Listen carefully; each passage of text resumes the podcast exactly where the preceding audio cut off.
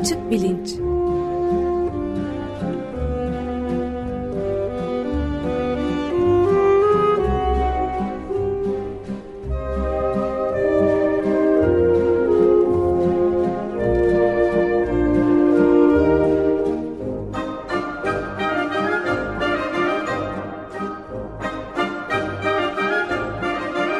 Güven Güzeldere ile bilim ve felsefe sohbetleri.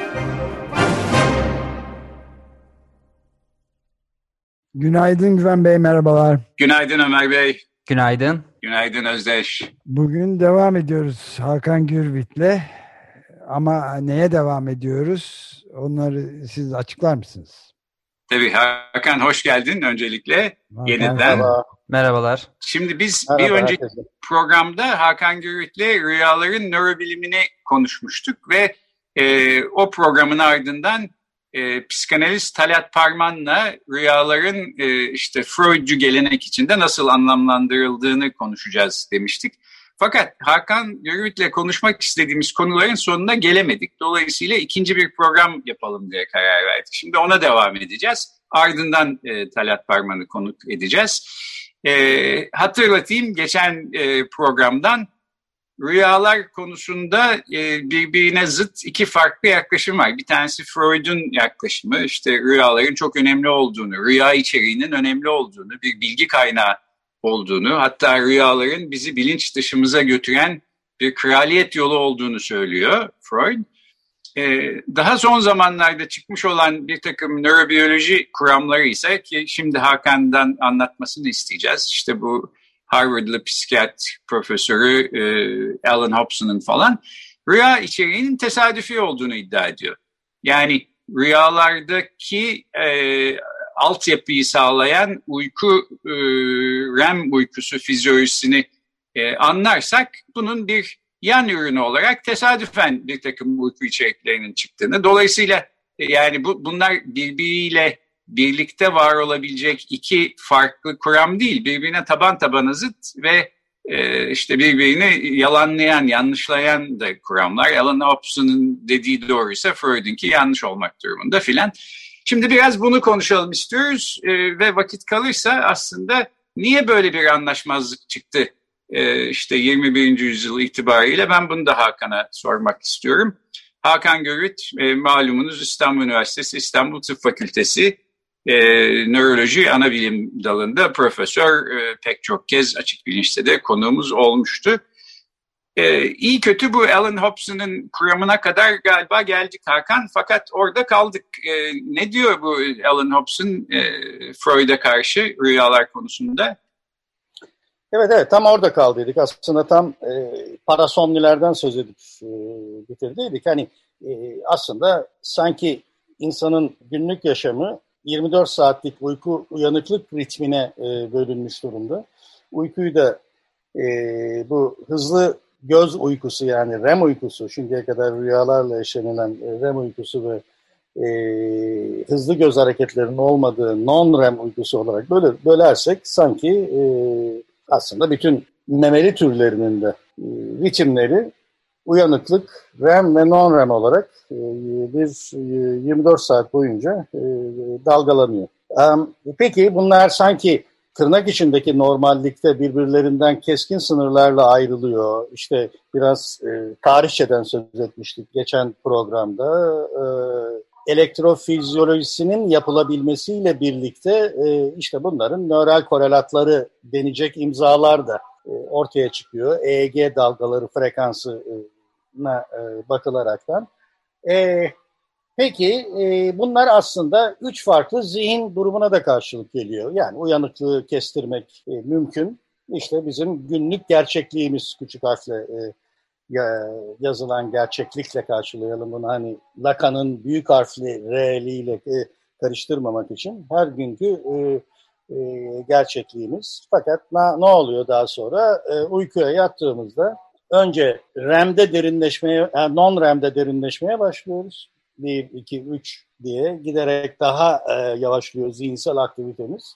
Anlaşılan o ki, öğrendiğimiz o ki ya da aktar didaktik olarak aktardığımız o ki derinleştikçe de daha iyi dinleniyoruz gibi efendim e, evet e, yaşlandıkça o non-REM'in en derin e, fazlarını yitirmeye başlıyoruz. Uyku kalitemiz bozuluyor vesaire vesaire. E, daha sonra işte gecenin ikinci yarısına daha hakim olacak e, REM uykusuna e, geçiliyor. E, bu REM uykusu da klasik olarak rüyalarla e, eşlenmiş durumda. İşte en son parasomnilerle bırakmıştık. E, neydi e, bu parasomniler yani uyku bozuklukları? Bu üç durumun birbiri içine geçmesi. REM'le uyanıklık birbiri içine geçtiğinde klasik olarak işte ne oluyordu? İki e, temel hastalık, narkolepsi denilen şey. Kişi uyanıyor fakat e, kolunu bacağını hareket ettiremiyor çünkü e, hala e, o fizyolojisi onun REM uykusunda zannediyor. O fizyolojik felç hali e, sürüyor. Yani de, dehşetengiz bir şey tabii ki. E, ya da yürürken birdenbire düşüyor. E, kas tonusunu yitirip o e, fizyolojik felç devreye giriyor uyanıkken. E, ya da REM uykusu davranış bozukluğu denilen şey. Fizyolojik felç yine gerçekleşmiyor. Kişi e, rüyasını olduğu gibi e, oynuyor. Ya da non-REM'in uyanıklık içine e, girmesi e, işte bunun da en tipik örneği uykuda yürüme. Somnambulizm e, denilen şey en tipiği. Ama en tuhafı da e, işte e, neler uykuyla ilintili e, cinsel davranışlar, seksomnia e, denilen e, şeyler sahiden tuhaf durumlar.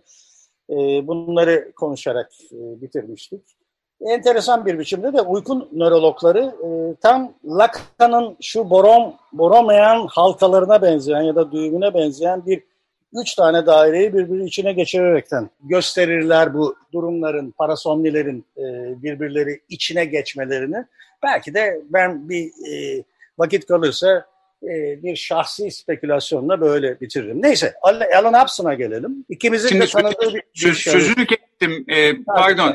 Bir toparlayayım. Şimdi senin bu anlattığın uyku bozuklukları, uyku fizyolojisine ait bilgiler filan bunların hepsi Freud'un zamanında bilinen şeyler değildi. Zaman içinde ortaya çıktı ama bunların hiçbirinde Freud'un rüyalara anlam yükleyen kuramını yanlışlayacak bir şey yok şimdiye kadar.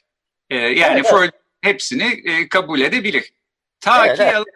gelene e, kadar e, böyle bir zıtlaşma görmüyoruz galiba. Çok doğru, çok doğru. Yani o zamana kadar yani 1900, 1900'de Die Traumdeutung'u e, rüyaların yorumunu yazana kadar Freud aslında ta antik Yunan'dan işte en namlı filozoflara Freud zamanına kadar gelen herkes rüyayı çılgınlıkla eşliyor. Dolayısıyla aslında e, e, hastalıklı çılgınlığı da anlamak için rüyalara bakmak gerekir falan gibi bir e, akıl yürütme e, evet. var o zamana kadar. Die Traumdeutung yani Freud'un e, rüyaların yorumu. 1900 işte e, hani geçen programda da e, 1950'lerde ilk kez klinik nöroloji alanından e, rüyalara iki tane, e, üç tane askerdeki şarapnel ve kurşun yaraları dolayısıyla rüyanın kaybolmasıyla başlandığını söylemiştim neredeyse Freud'dan bir 50 yıl sonra. Neyse sene 1977 Alan Hobson Alan Hobson'ı e, ben bundan 30 yıl önce e, işte Boston'dayken 2-3 e, kere dinledim. Sen de gördün, tanıdın, biliyorum güven. Şimdi de emeritus olsa gerek herhalde hala değil mi? Evet. Yani işte Harvard'ın en namlı e, profesörlerinden biri. E, e, rüyalar e, nörobiliminin de kurucu babalarından biri.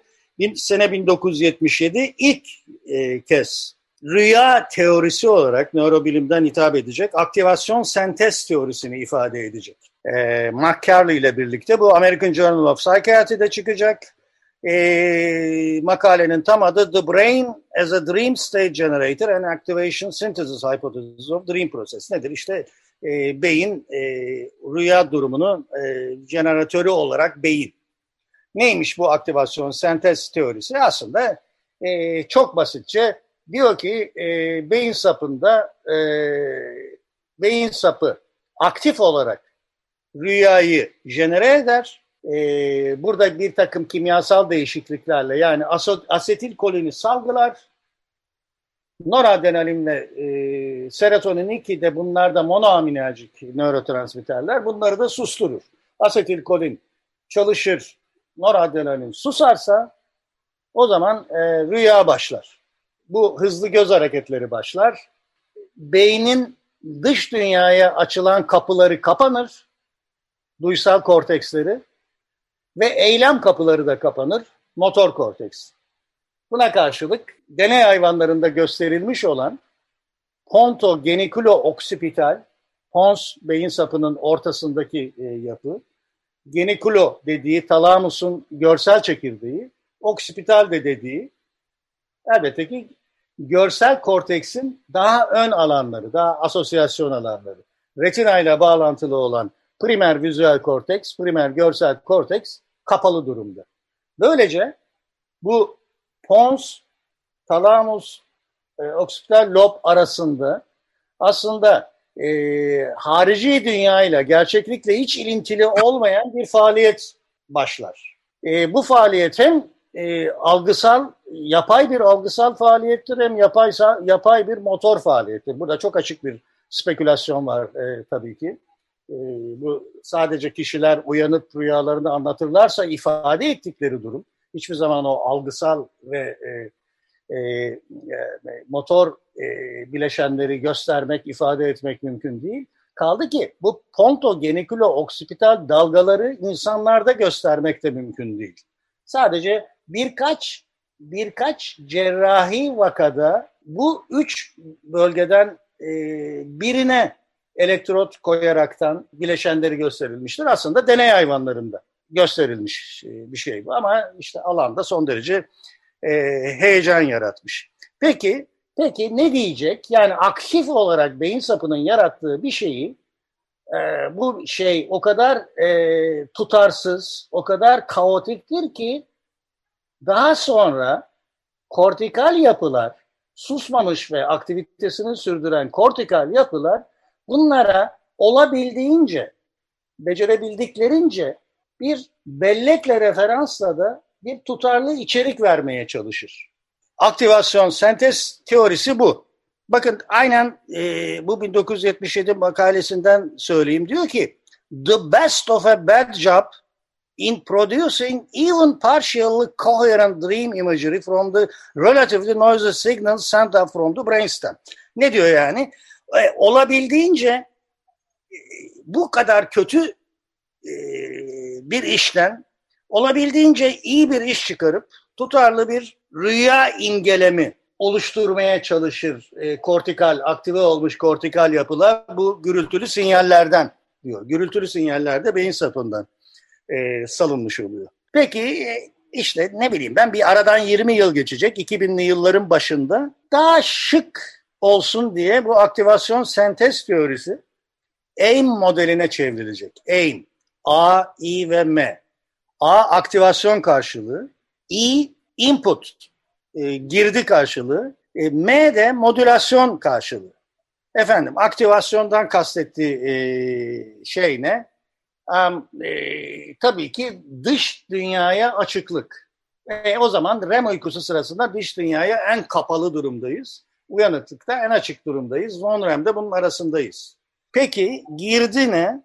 E, girdi REM uykusu sırasında tamamen içsel girdi, uyanıklık sırasında dışsal girdi, e, non-REM'de de aradayız. E, e, modülasyon ne? REM kolinerjik bir modülasyona sahip. Efendim e, e, uyanıklık aminerjik bir modülasyona sahip. Diğerinde ortadayız. Yani e, işte ilk yazı 2002'dir, sonra 2009, 2020 hala e, bundan söz ediyor Hobson grubu. Yani işte bana sorarsanız fena halde e, indirgemecilik kokuyor hala. Ama e, anlattığı bir şey de var. Bir şey çıkacak e, buradan. Memeli bebekleri, primat bebekleri, özellikle de homo sapiens bebeği fena halde REM baskın bir bu üç zihinsel durum arasından REM baskın bir zihinsel durumla doğuyor ve giderek erişkin ritmistesine ulaşıyor. Onun için REM niye lazım? Um, REM'in niye lazım olduğunu teorize edecek e, Hobson daha sonra. Biraz George Edelman'a, onun e, onun bilinçlilik teorilerine işte primary consciousness, secondary consciousness, bu primer ve sekonder bilinçlilik denilen durum en kabaca, şimdi vakit uzatmamak için e, girmeyeyim, en kabaca birincil bilinç işte e, bütün memelilerin, çoğu omurgalının sahip olduğu sentiense karşılık geliyor. Sentient türler birincil bilince sahipler. Sapiens, tek tür olan homo sapiens, ikincil bilince sahip.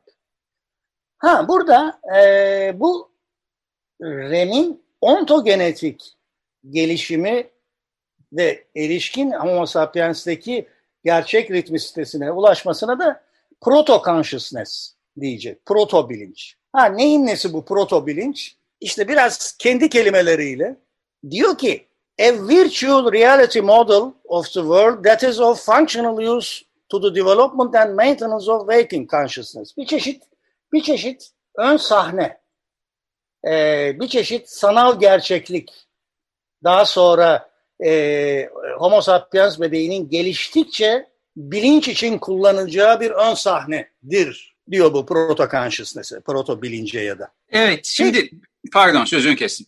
E, lütfen lütfen sen söyle. Şimdi e, benim fakat hala anlamadığım bir mesele var. Yani sen geçen programda zarfla mazruf arasında bir ayrım çizdin. Evet, işte evet, aha, uyku ve rüyaların zarfı uykunun fizyolojisi ne oluyor, hangi mekanizmayla e, ortaya çıkan bir şeyler var. Mazruftan kastımız da rüyaların içeriği.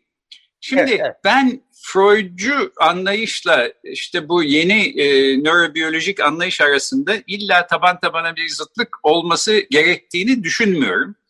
Ve niye bu zıtlık e, var buna pek akıl erdiremiyorum. Yani Freud rüyalar hakkında bir şeyler yazdığı zaman işte 120 sene önceydi daha bile eski hatta. Bence çok dahi yani bir takım öngörüleri var. Öte yandan bugüne bugün sahip olduğumuz bilgilere göre çok daha az bilgiye sahip. Dolayısıyla bazı şeyleri yanlış görmüş olabilir, eksikleri olabilir filan falan.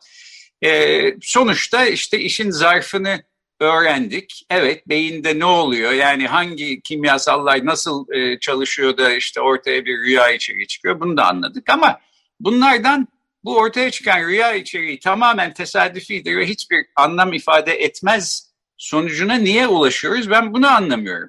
Çünkü denebilir ki yani peki biz zarfını biliyoruz ama tamamını da bilmiyoruz. Dolayısıyla mazrufu açıklayamıyoruz rüya içeriğini tam olarak ama beyin belli ki bir şeyler yapıyor ve bize anlamlı gelen bir takım içerikler üretiyor.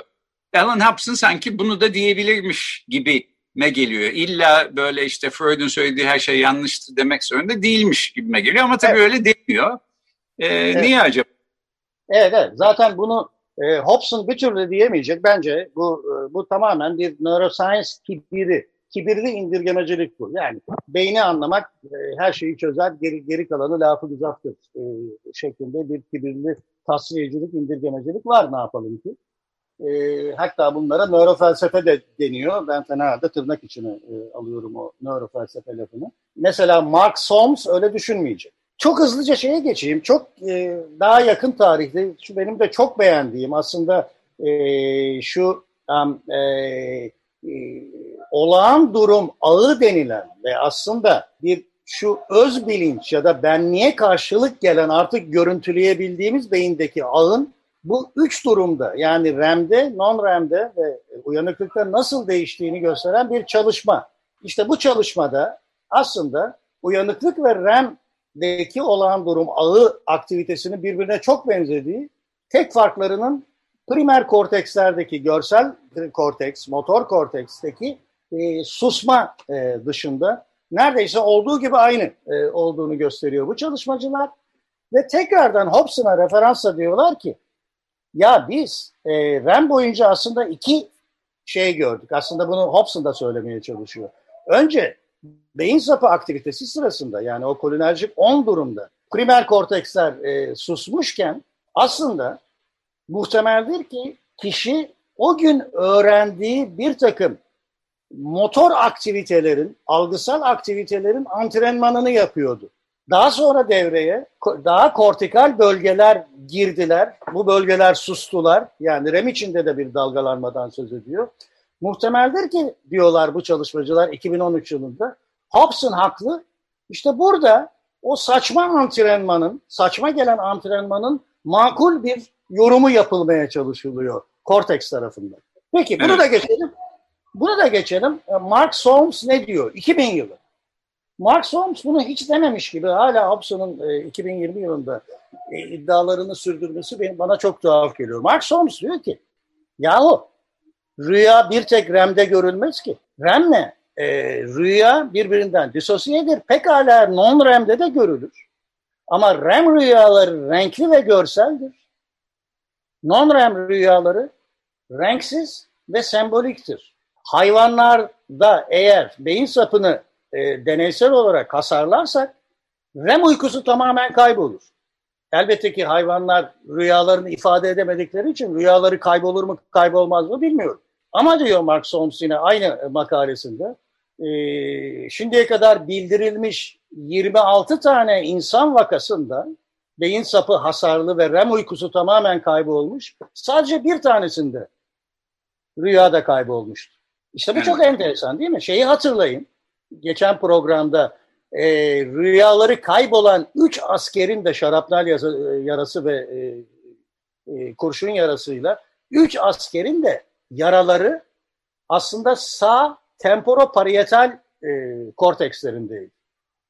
Burası, e, yine hatırlayın bunlar aynı zamanda görsel imgelemlerini de yitirmişlerdi. Yani uyanıkken görsel tahayyül yapamaz hale gelmişlerdi. Aslında evet sağ temporoparieto oksipital bölge aslında tam da bu visual imagery, görsel tahayyül denilen yerin majör hub'ı, majör düzenleyici e, bölgesi. Solms bir yer daha koyuyor buna. Ventromedial prefrontal korteks dediği yer. Burası beyin sapından dopamin alan yer aslında ödül devresi. Yani e, bütün e, omurgalı türlerinde, bütün memeli türlerinde bir uyaranla ona verilen cevap arasındaki ilişkinin ilişkinin öğrenildiği bölge. Stimulus response öğrenme, uyaran tepki öğrenmesi. Eğer bir uyarana verilen tepki adaptif bir tepki ise bir dopamin sinyaliyle o tepki pekişecektir. Ta ki o uyaran zamansal bağlam zaman içinde değiştiği takdirde artık mal adaptif olana kadar o zaman söndürülmesi gerekir. Nitekim hayvanlar bir güzel söndürürler öğrendikleri cevapları. Um, insanda bir dolu e, şey veriyor, e, Solms örnek veriyor. Dopaminer, dopaminerjik agonistlerle canlı rüyalar. Dopamin antagonistleriyle, dopamine ters çalışan ilaçlarla halüsinasyonların durdurulması öyle ya işte psikotik halüsinasyonlar sahiden bu ilaçlarla e, durdurulur. E, düşünün bütün bu e, psikoaktif e, e, illicit drug denilen ilaçlar, işte bu metamfetaminden e, aside kadar olanların tümü aslında ödül devresinde dopamin stimüle eder. E, değil mi? Uyanıkken halüsinasyon e, görmeye başlarız. E, peki başka bir şey ne? Parkinson hastalarına motor yavaşlıklarını düzeltmek için dopamin agonistleri veririz. Dopamin replasman, dopamin yerine koyma tedavisi denir buna. Abi, halbuki ödül devrelerinde bir problem olmadığı için oradaki dopamini arttırırız ve bu insanlar e, canlı canlı rüyalar görmeye başlarlar ve kabuslar geçirmeye başlarlar. Kabuslar görmeye başlarlar. Yani ventromedial prefrontal kortekste ödül devresiyle e, dopamin arasında bir ilişki var. Solms da diyor ki rüyayı rüyanın bazını oluşturan şey aslında belki e, Hobson'la burada oluşur.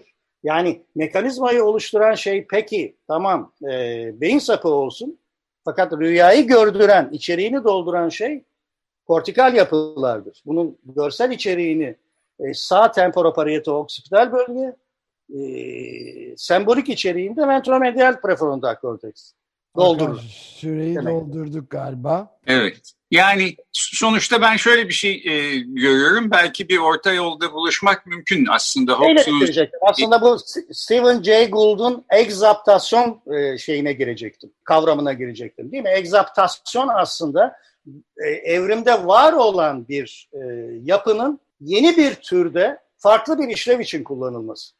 İnsan evet. sembolik bir tür, insan bir tek sembolik bir içerik yerleştirebilir rüyalarının içine Dolayısıyla psikanalizin uğraştığı zarf işte bu egzaptasyondur. Nasıl ki evet. hayvanlarda bu e, ödül devresi tamamen stimulus response öğrenme adaptif ve derhal sönen, derhal söndürülebilen bir de e, devre iken ödül devresi insanlarda egzaptasyonla tamamen bağımlılıkların da altyapısı oluyorsa, can çıkmadan çıkmayan huyun temelini oluşturuyorsa bütün bunlar insanda egzaptasyon. Ödül devresinin tamamen farklı bir şekilde e, kullanılıyor olması. Rüyalar da muhtemelen böyle e, açıklanabilir diye düşünüyorum. Peki böylece bitirelim. Ee, çok teşekkürler. Yani şunu anlıyorum bu rüyalar konusunda aslında çok canlı bir tartışma sürüyor. Bir sürü şey öğrenmiş vaziyetteyiz fakat halen ortada bir takım açık sorular var. Ee, bu sorulara cevap vermeye çalışmak üzere önümüzde birkaç program daha olacak.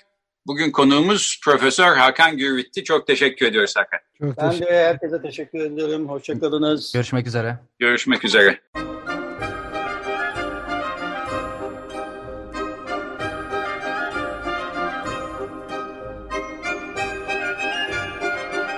Açık Bilinç